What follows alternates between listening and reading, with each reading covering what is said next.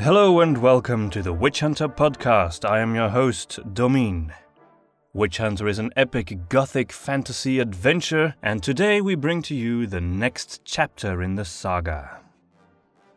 I know some people have been wondering about that strange accent of mine, and they want to find out where I'm from. Well, actually, I am from Belgium.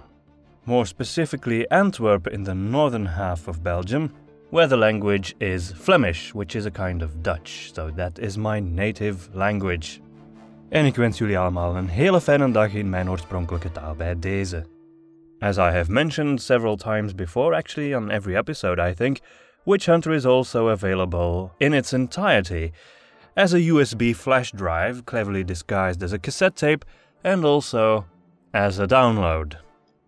Follow the links in the show notes to find where you can get the entire story. If you prefer to read, the novel is also available on Amazon, both in printed format and as an ebook. And if you have any questions or comments for us, well, just send them to our Audio Epics Facebook page or uh, type a comment in Podbean or send me an email. My address is d, the letter d, dot de dot groot, that's G R O O T, at audio-epics.com. So d dot d dot d.d.groot at audio-epics.com. And now I will just leave you with the next epic chapter of Witch Hunter.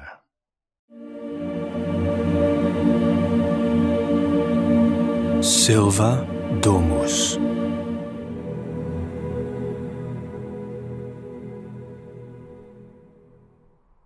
Despite his haste, Doctor still took the time to prepare a bag of provisions. It contained twisted yellow roots from a faraway land, which he claimed were ideal food for on the road. He also included two flasks filled with a strange blue fluid that would serve as liquid meals. It would be enough to last them a few days, but by then they would be utterly sick of both the roots and the liquid. Ludlov mounted his horse. Samina hugged Doctor tight, causing him to blush, then hopped on in front of Ludlov. With a tip of his hat, the witch hunter said goodbye to the old healer. Doctor responded with a terribly executed military salute. It was such an endearing sight that Ludlov found himself smiling despite everything. Then he turned his horse and left, riding east. Ludlov cantered the horse past the outskirts, and with that, civilization was behind them. Rugged terrain followed, full of jagged, moss covered rocks and thorny bushes. This continued for ten miles to the western edge of the vast wildwood. Ludlov had been in the wildwood before, but never for long. He had fought off a witch there once, a truly perverted being who lived in a hollow tree from whence she enacted a vile sort of magic. Angry at the world for her lonely and rejected life, she had taken to the habit of luring beautiful maidens to her tree, where she used to feed them whatever they desired. Or so it had seemed to her victims, for her food had been an illusion, poison in disguise. It had turned the maidens into monsters, unrecognizable from their original form. In the end, Ludlov had slain the witch, but some of her victims still lived in the woods, too ashamed of their appearance to return to their villages. The whole experience had been so harrowing it had made him want to avoid the wildwood whenever he could. They were both quiet on the way. Ludlov felt no need to ask Samina what her plan was.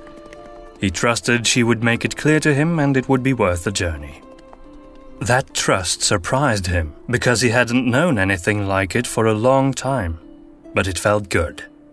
It was perhaps the only thing that felt good in these frightening days.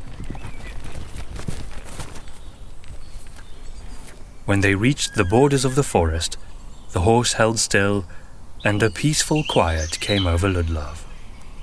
Supported by the careless singing of birds high up in the beeches. The wind was still, and the sound of the horse's hooves pressing down on the crunching twigs and whispering dead leaves sounded bright and clear. The smell of autumn suddenly brought with it memories of long, carefree evenings by the hearth. A different time, a different Ludlov. They continued on, and as they rode deeper into the woods, their surroundings started to change. The trees huddled closer together, and high bushes became more prevalent, making it harder to find the way. The ground, which had been flat so far, began to slope, and often Ludlov's horse had to take winding paths to avoid pits or impenetrable parts. Gnarly roots stuck out from the ground, and the foliage became so dense that the light of the sun was almost lost. Hours passed, and then the witch hunter halted his horse, taking in his surroundings. It was like they were at the borders of another world. The trees, both stately deciduous trees and towering firs, were unusually lean and dark, with branches that looked like grasping claws. The forest canopy was so thick that the failing light of the sun only occasionally shone through. It was late in the afternoon, and the light wouldn't last much longer. Ludlov was sure that it would be pitch black before they would have any chance of returning out of the wildwood. He hated to admit it even to himself, but he felt slightly afraid. I assume there's a specific place in the woods you're trying to lead me to? In which case, I hope this is still the right direction. What's your horse's name? Ludlov didn't know. He had stolen the horse from the city guards. I'll call him Boris, he said, thinking of the first horse he had ever owned. Stijf, Boris. Hier wilt. Hier erba. Samina said softly, patting the horse's neck. The horse nickered and bowed his head to eat the grass between the roots and the moss of the forest floor. Ludlov dismounted. His heavy boots made a dull splashing sound on the soggy ground. Samina jumped from the horse with effortless elegance. It was almost impossible to believe she had been on the verge of dying from a shot wound the night before. It startled Ludlov when he realized he had no idea what had triggered her miraculous improvement. Could it have been Doctor? Might he have been more than just a gifted healer? Or was it Samina herself? Just how strong was she really when it came to that magic of hers? He studied the girl's movements. She seemed almost childlike in her carefree manner, breathing in the smell of the woods. Enjoying the place so much, she made a little dance that had her stained white dress twirl cheerfully around her legs. Her bare feet didn't mind the dirty soil, full of sharp twigs and pebbles. She was facing away from him, but she must have suddenly felt his surprised gaze, because she turned to him, smiling and tilting her head questioningly. What's wrong, Ludlov? Is the mighty witch hunter ill at ease in the big scary woods? He loved the woods, even though he lived in the city. He just didn't care for these woods too much. Still, he decided not to respond. Samina's look turned serious again. We've arrived. This is the place. Ludlov looked around and saw nothing unique about this part of the woods until he directed his gaze upwards. Nestled in the crown of an ancient oak, there was a moldy old treehouse. The simple construction was dilapidated, but it was still there. This is where my brother and I used to flee from the adult world. It's a very nice treehouse, Ludlov said, though he didn't mean it in the slightest. It was a dispiriting wreck of crooked wooden boards poorly nailed together and stained with slimy green mildew. Not quite, I know. But it was a special place to me, and it still is. Then she suddenly stopped laughing and became very still, eyeing the treehouse nervously. Ludlov could tell she was very concerned about something. I. I may confide in you now, Ludlov. If I do, then I hope, I pray that you will not break my trust. Ludlov had nothing to say in reply. Samina stood quietly for a moment and then took a step towards the treehouse as if she was hoping to find a solution for her dilemma there. In the end, she just sighed and looked him in the eye intently. I have no choice, do I? She took a deep breath and held it in for a moment. Ludlov remained stoic as he awaited the revelation she was about to share with him. My brother Sigurd is an infiltrator in the Black Sickle. Ludlov immediately felt a fire welling up in his heart at those words, but he managed to maintain an aloof composure. An infiltrator? Yes, I suppose you could say he's a sort of witch hunter too. He couldn't believe it. An untrained gypsy magician infiltrating the darkest cult the city had ever known since the days of Gunther Orff. Is your brother an idiot? Samina looked at him, shocked and hurt, but he couldn't keep himself from continuing. Did he honestly think a lad like him had even the smallest chance of surviving an operation like that? The Black Sickle is no joke, Samina. Silver tears welled up in Samina's eyes. At the sight of those, Ludlov refrained himself. Once more, he had gone too far. I'm sorry. Do you really think I didn't try to tell him just the same thing? Do you think I didn't do everything in my power to change his mind? Well, I did, Ludlov. I did. One morning he was just gone. Mother and I. she put the palm of her hand in front of her lips and simply shook her head as a silver tear rolled down her cheek. Ludlov watched paralyzed by shame. He suddenly realized something. She had only just narrowly avoided being executed and survived a shot wound, and all this while dealing with the death of her mother, the disappearance of her brother, and complete uncertainty of the fate of all her friends in the city. And a minute before, she had been dancing. He had a sudden glimpse of the terrible burden that Samina had to have been carrying this whole time. Realizing this, he felt a deep shame over the way he had been treating her just now. But more powerfully, he felt a great admiration for her. This simple gypsy girl displayed more strength, more wisdom, and more restraint than he could muster after all his years of training. He couldn't watch as she buried her face in her hands and let the tears flow. Instead, he went over to hold her as he had done at Doctor's shack. She wept for minutes. And all this time, Ludlov didn't know what else to do than just keep her close to him and caress her dark hair. Eventually, she took a step back. She was shaking as she spoke. It's all right. I'm so sorry, Samina. I was blind. She dismissed his apology with a wave of her hand and said no more. Then she turned to the treehouse again. Do you think you will find something there?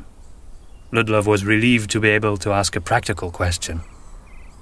Samina shot him a glance, and without further words, she dashed to the tree and started climbing it. With supple grace, she made her way up the trunk in moments without effort. Again, Ludlov found himself wondering was that magic? He had seen stranger things, of course. He had met countless creatures of the night that had moved along walls like insects but he had never seen a mortal human being do anything like this and make it look so natural. When she had arrived in the tree house, she knelt, looking for something. She was largely out of his line of sight now, so Ludlov didn't know what she was doing. A minute later, she descended again, carrying a roll of parchment in her hand. I found it! She sat down between two massive tree roots, Ludlov couldn't understand how she could so blithely ignore all the dirt and moss. He sat down more carefully on one of the roots, taking a look at the bit of parchment. It was rather flimsy. A message? Yes, it is. Samina spoke with full certainty, waiting for a bit before unrolling it, like she was savoring the moment. This is a place where we agreed to leave messages to each other. We kept in touch for a while after he left, even though I don't have many opportunities to leave the city. I haven't heard from him in two months now. I've begged him before in my messages to tell me where I could find him, but he's always refused to do that. I hope that the Magicide Act has prompted him to write me something. He must know how worried I am. Ludlov didn't doubt that the members of the Black Sickle precisely belonged to the few magic users who didn't have anything to fear from the Magicide Act. As deeply as he hated them, he would not underestimate them. true evil was intelligent. And beyond any doubt, it would always be one step ahead of blunt, straightforward measures like the Magicide, no matter how sweeping and extreme. At this point, that was probably, ironically, the one thing that might be keeping Samina's brother safe from harm. Sometimes he tells me about his duties for the Black Sickle. He doesn't know much about their activities, but he has known for a while that they've been planning something huge. The fire. Samina didn't answer, so he assumed she agreed. Then she took a deep breath and unrolled the parchment. Ludlov saw Samina's puzzled frown and went to take a look at the note for himself. There was only one line on it Sister, sister, you will know. What is that? Samina shrugged, still staring at the words. It's from a little rhyme he used to say to me. Ludlov scratched his chin. This has to be a riddle of some sort. Do you remember how the rhyme goes? Samina smiled a little. of course I do. He used to pester me with it all the time when he stole my dolls and hid them from me. Sister, sister, you will know when you sing and when you blow. That's an odd little rhyme. And then he proceeded to goad me into singing and blowing at once. If I did, he would return my doll to me. It was complete silliness. She was shaking her head exasperatedly, but her eyes lit up at the memories. Clearly, he wants you to do it again. Obviously. I'm curious to hear your song blow. Oh, it's very spectacular. You're in for a real treat, Witch Hunter. Cover your ears. She focused on the parchment, pursed her lips, and made a sound that reminded Ludlov of nothing he knew except perhaps the lowest notes on a flute. It was quite charming to witness. The words on the paper faded away, and the full letter appeared instead. Well, well. Your brother is a mage indeed. Then Ludlov saw Samina clasping the letter nervously, and kept quiet while she read. Dear Samina, I'm so sorry about Mother. I'm sorry I didn't write to you when she became ill. I'm sorry I couldn't be there when she died. I'm sorry for everything.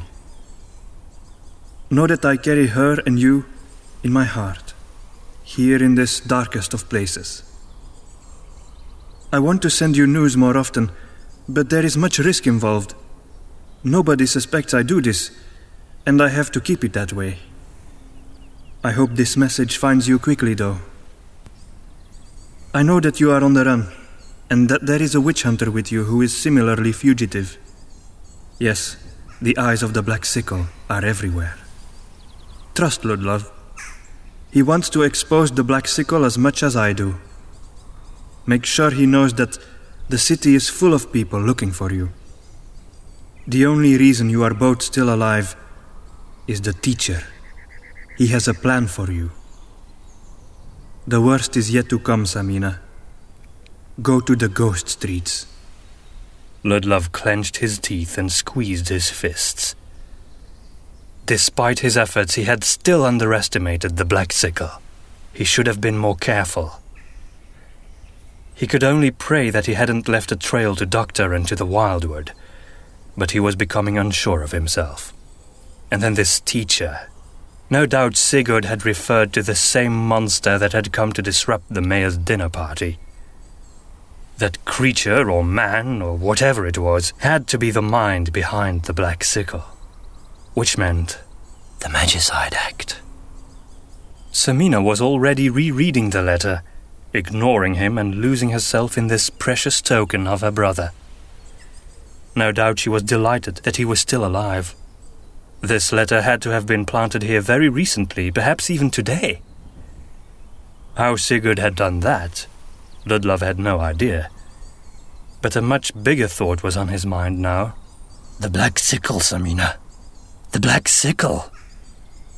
They are the ones who have instigated the Magicide Act. They want all magicians dead. She finally turned to him. What? Why? What would that accomplish? What do they want? I've been trying to find the answer to that question for the past seven years. There's only one person who can help us find the answer now. Your brother. She nodded, satisfied that their goals were aligned. He says that we need to go to the ghost streets. The ghost streets. The one place where no citizen of Seven Peaks would ever venture willingly. It was a gigantic chasm that split the northern half of the city in two. Some rumors held that the chasm was actually bottomless. Others said that there was another city there, inhabited by spirits that fed on the darkness from below. That's where the name came from. Nobody would ever want to go down and explore that place. Go to the ghost streets. Silence fell between the two of them. Ludlov thought of the prospect of going to that place. It was a daunting task indeed. Not only would they have to return into the city where a genocide was being waged, where Ludlov and Samina were both wanted fugitives, and where the ultimate hidden enemy would be watching their every move from afar. They also would have to find some way to gain access to a horrific place no one had ever gone to and returned. He didn't even know if it was possible to reach the bottom of that chasm at all. It was utterly impossible. Too stupid even to consider. It was the sort of thing from those ridiculous stories told by. Suddenly he knew what to do. I know a man who can tell us how to find the way to the ghost streets. Samina looked at him hopefully. Really? Who? A sad little smile appeared on Ludlov's lips. Gustav Finsterdunkel.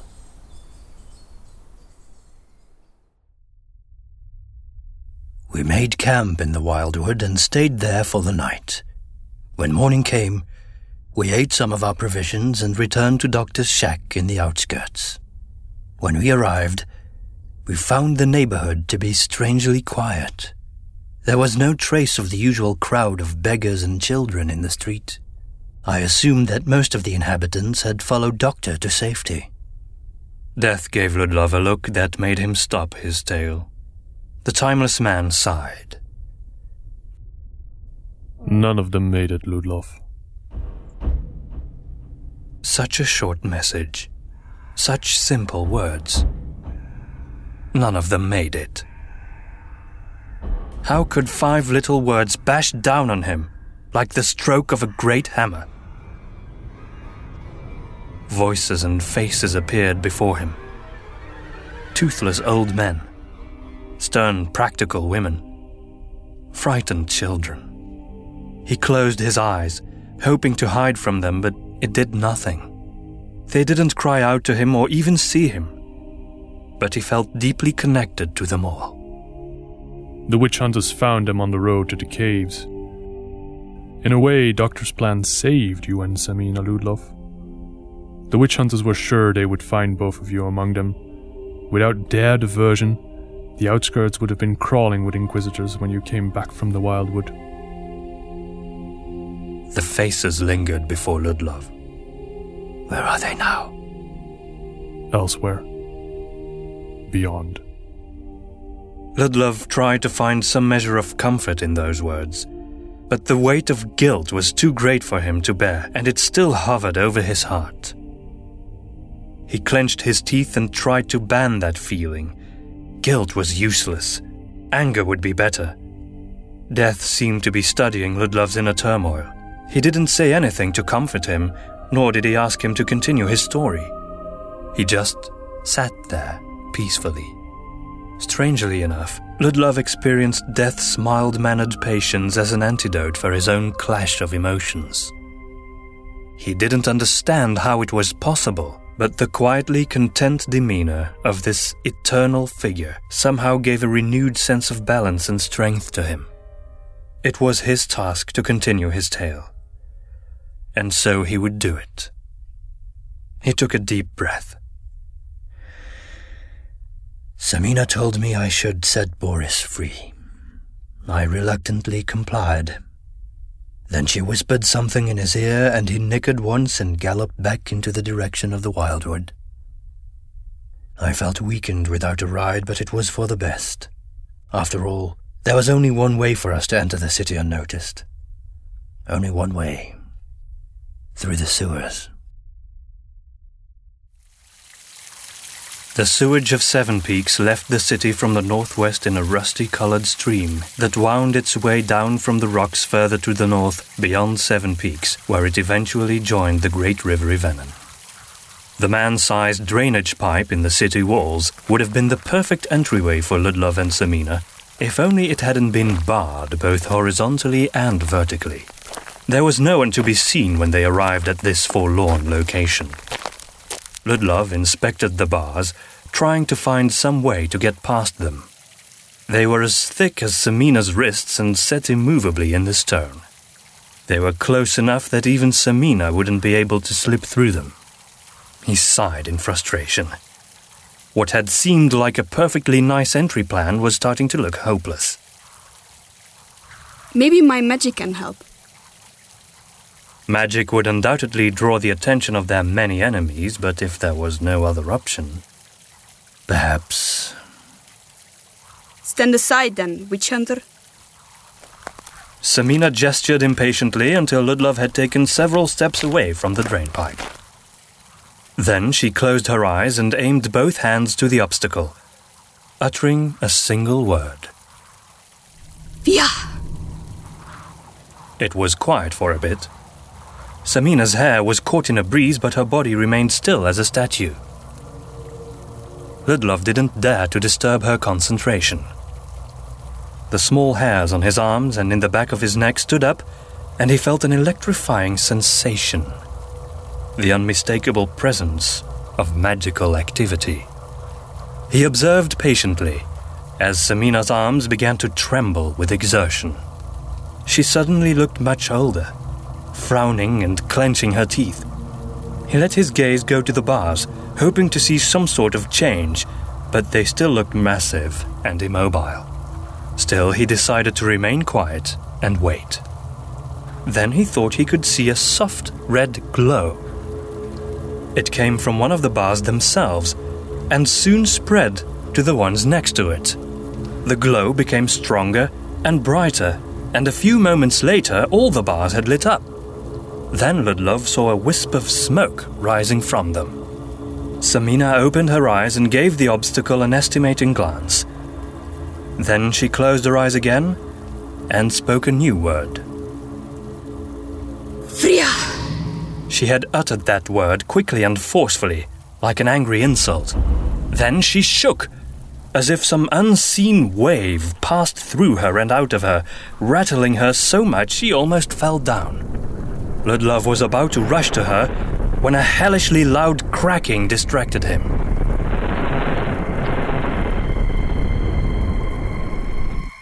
He looked to the bars and saw a glistening layer of ice on them. Samina staggered, but managed to remain upright. Try to open it again, Ludlov. Ludlov went towards her and held her up. I'm alright. Quickly. You don't have much time.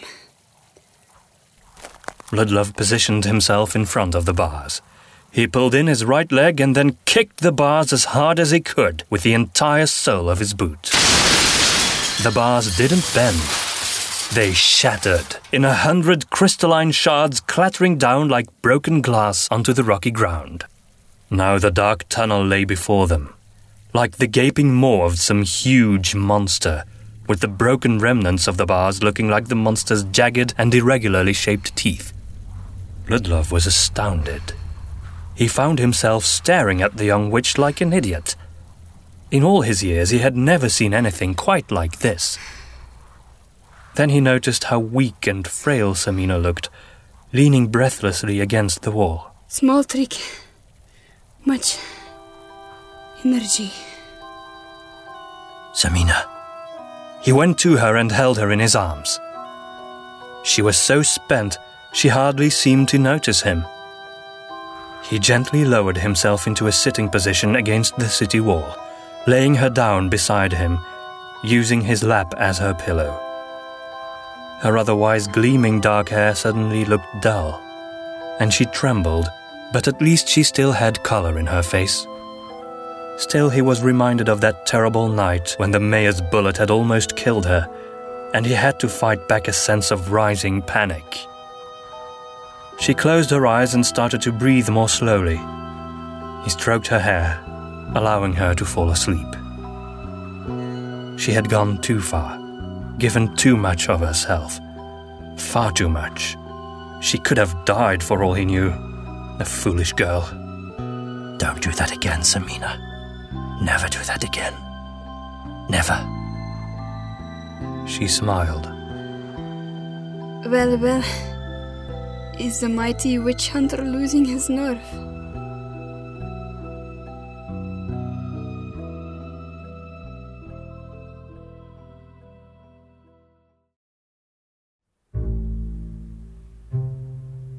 Lady Hoskiv sat on a chair beside the massive bed. She was alone with Cardinal Falkenberg. Outside, it was an average overcast Seven Peaks day.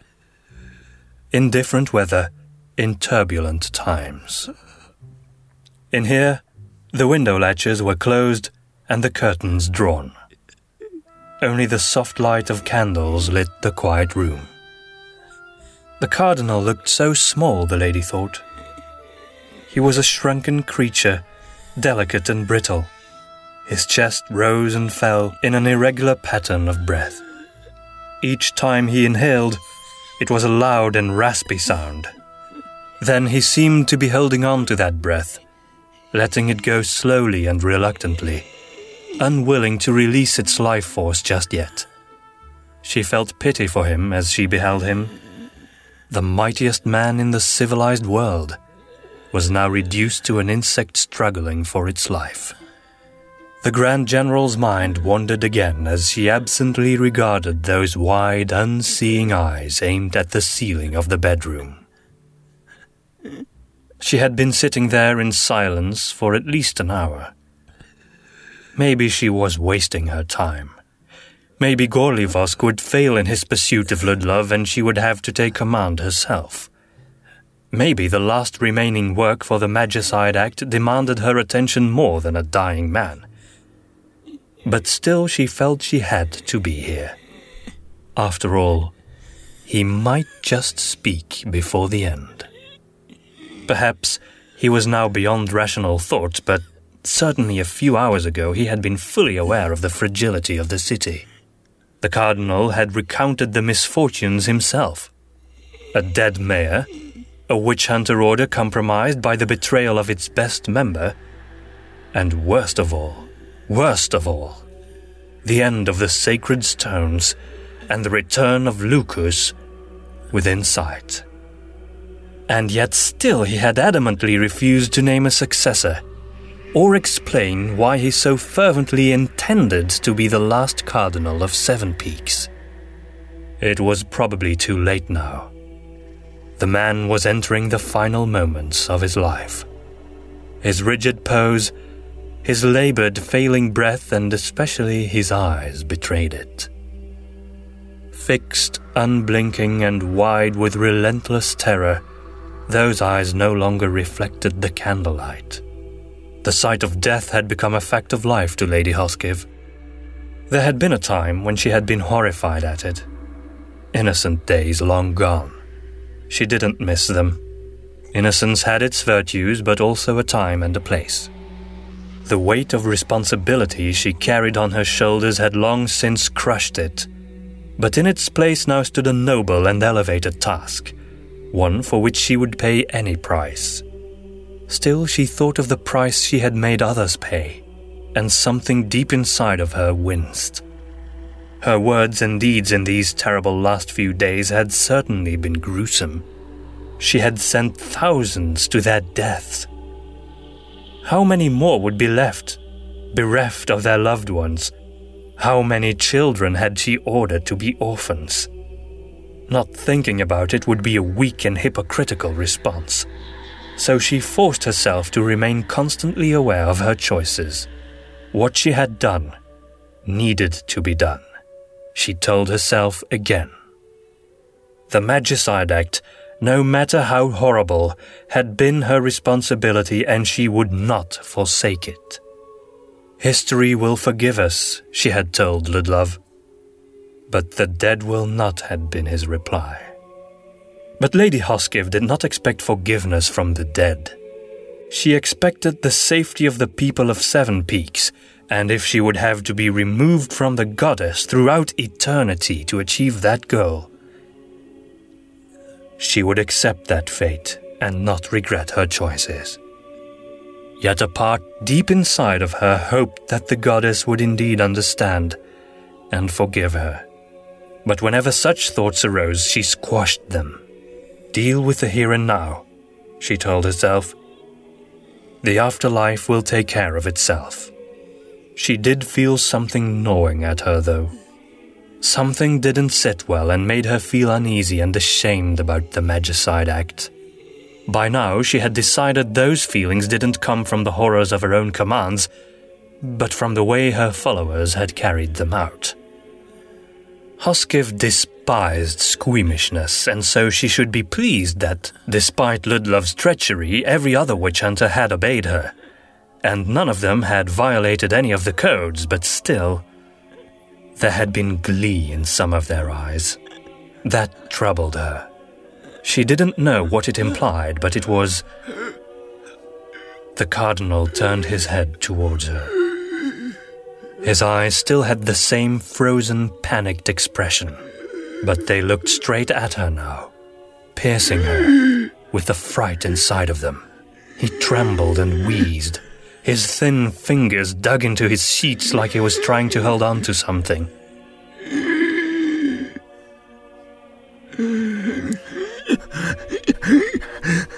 Tears were welling up in his eyes and the veins in his temples rose to the surface. None. Nobis. Nothing followed. His back arched and his bony hands made one last attempt to grab onto life on his bed sheets. Then all the candles in the room were simultaneously extinguished, without so much as a whisper.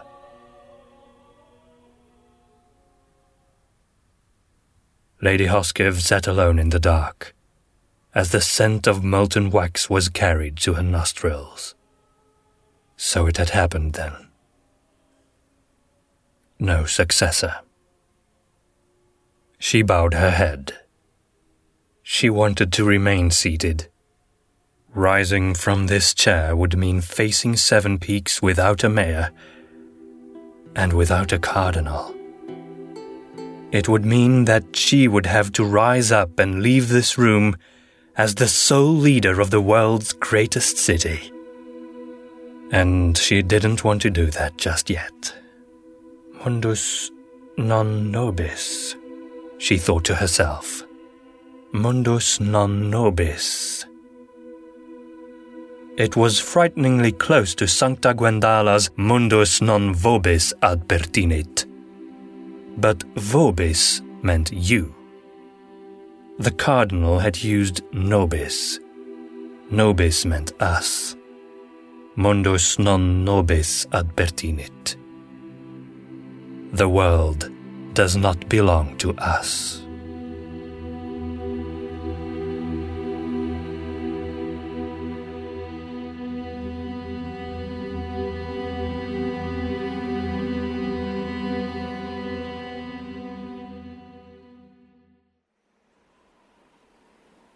The sky was overcast, but Samina thought it was already afternoon when she woke up. Her head hurt and her muscles were stiff, but she was alive. She crawled up, her entire body aching. This was probably what it felt to be a truly old woman. The witch hunter was still sitting there, looking at her with that mixture of protective concern and awe. She wasn't sure whether to be charmed or annoyed. I'm fine, and I really think we should go, Ludlov. This is our only option, you said, and while I know nobody ever comes here, we're still walking about in the open. Of course. He got up. I was just about to suggest the same thing. He patted some dirt from his gloves and coat and entered the drainage pipe. Then he turned to her. Come on. Into the mouth of the dragon.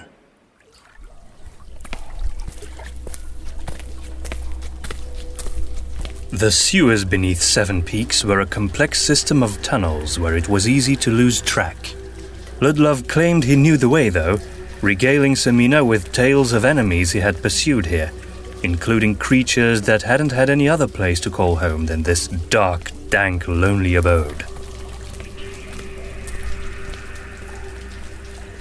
Samina still felt a bit sore after her magical exertion, but she insisted on maintaining a steady pace nevertheless. She wanted to get out of this place as quickly as possible.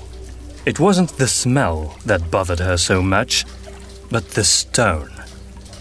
Everywhere around them, there was cold, hard stone. It made her think of death. Here and there, a pale ray of sunlight managed to make its way down through a grid above. She didn't know how, but Ludlov seemed to be able to navigate through these tunnels using those grids as points of recognition. We are now beneath the city proper, where the people live. The smell's going to get worse now. He was right. The journey was not pleasant, but at least it didn't take too long. Eventually, they reached a dead end where a metal ladder led to a grid above. Raindrops fell from the grid and made a musical sound as they ended their journey from the sky down here in the sewers. The daylight was now almost gone.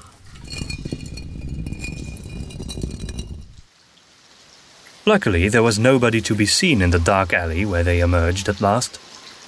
The air there suddenly felt fresh and clear after the sewers. Measly raindrops clattered down onto the cobbled street. The buildings looming over them on both sides were large windowless warehouses and workshops. Farther on, near the corner of the street, there was a colourful shop sign. A single cheerful element in a dispiriting scene. It was impossible to read from a distance, but when they came nearer, Samina could finally make out what the sign said. Gustav Finsterdunkel's wondrous emporium of occult devices and sundry artifacts of the bizarre.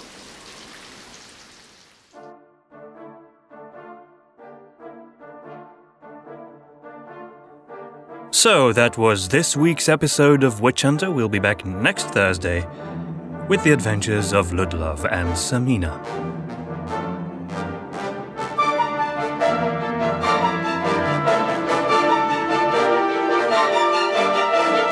If you want to find out more about Witch Hunter, you can find us at audio-epics.com, and we also have a Facebook page, the Audio Epics Facebook page.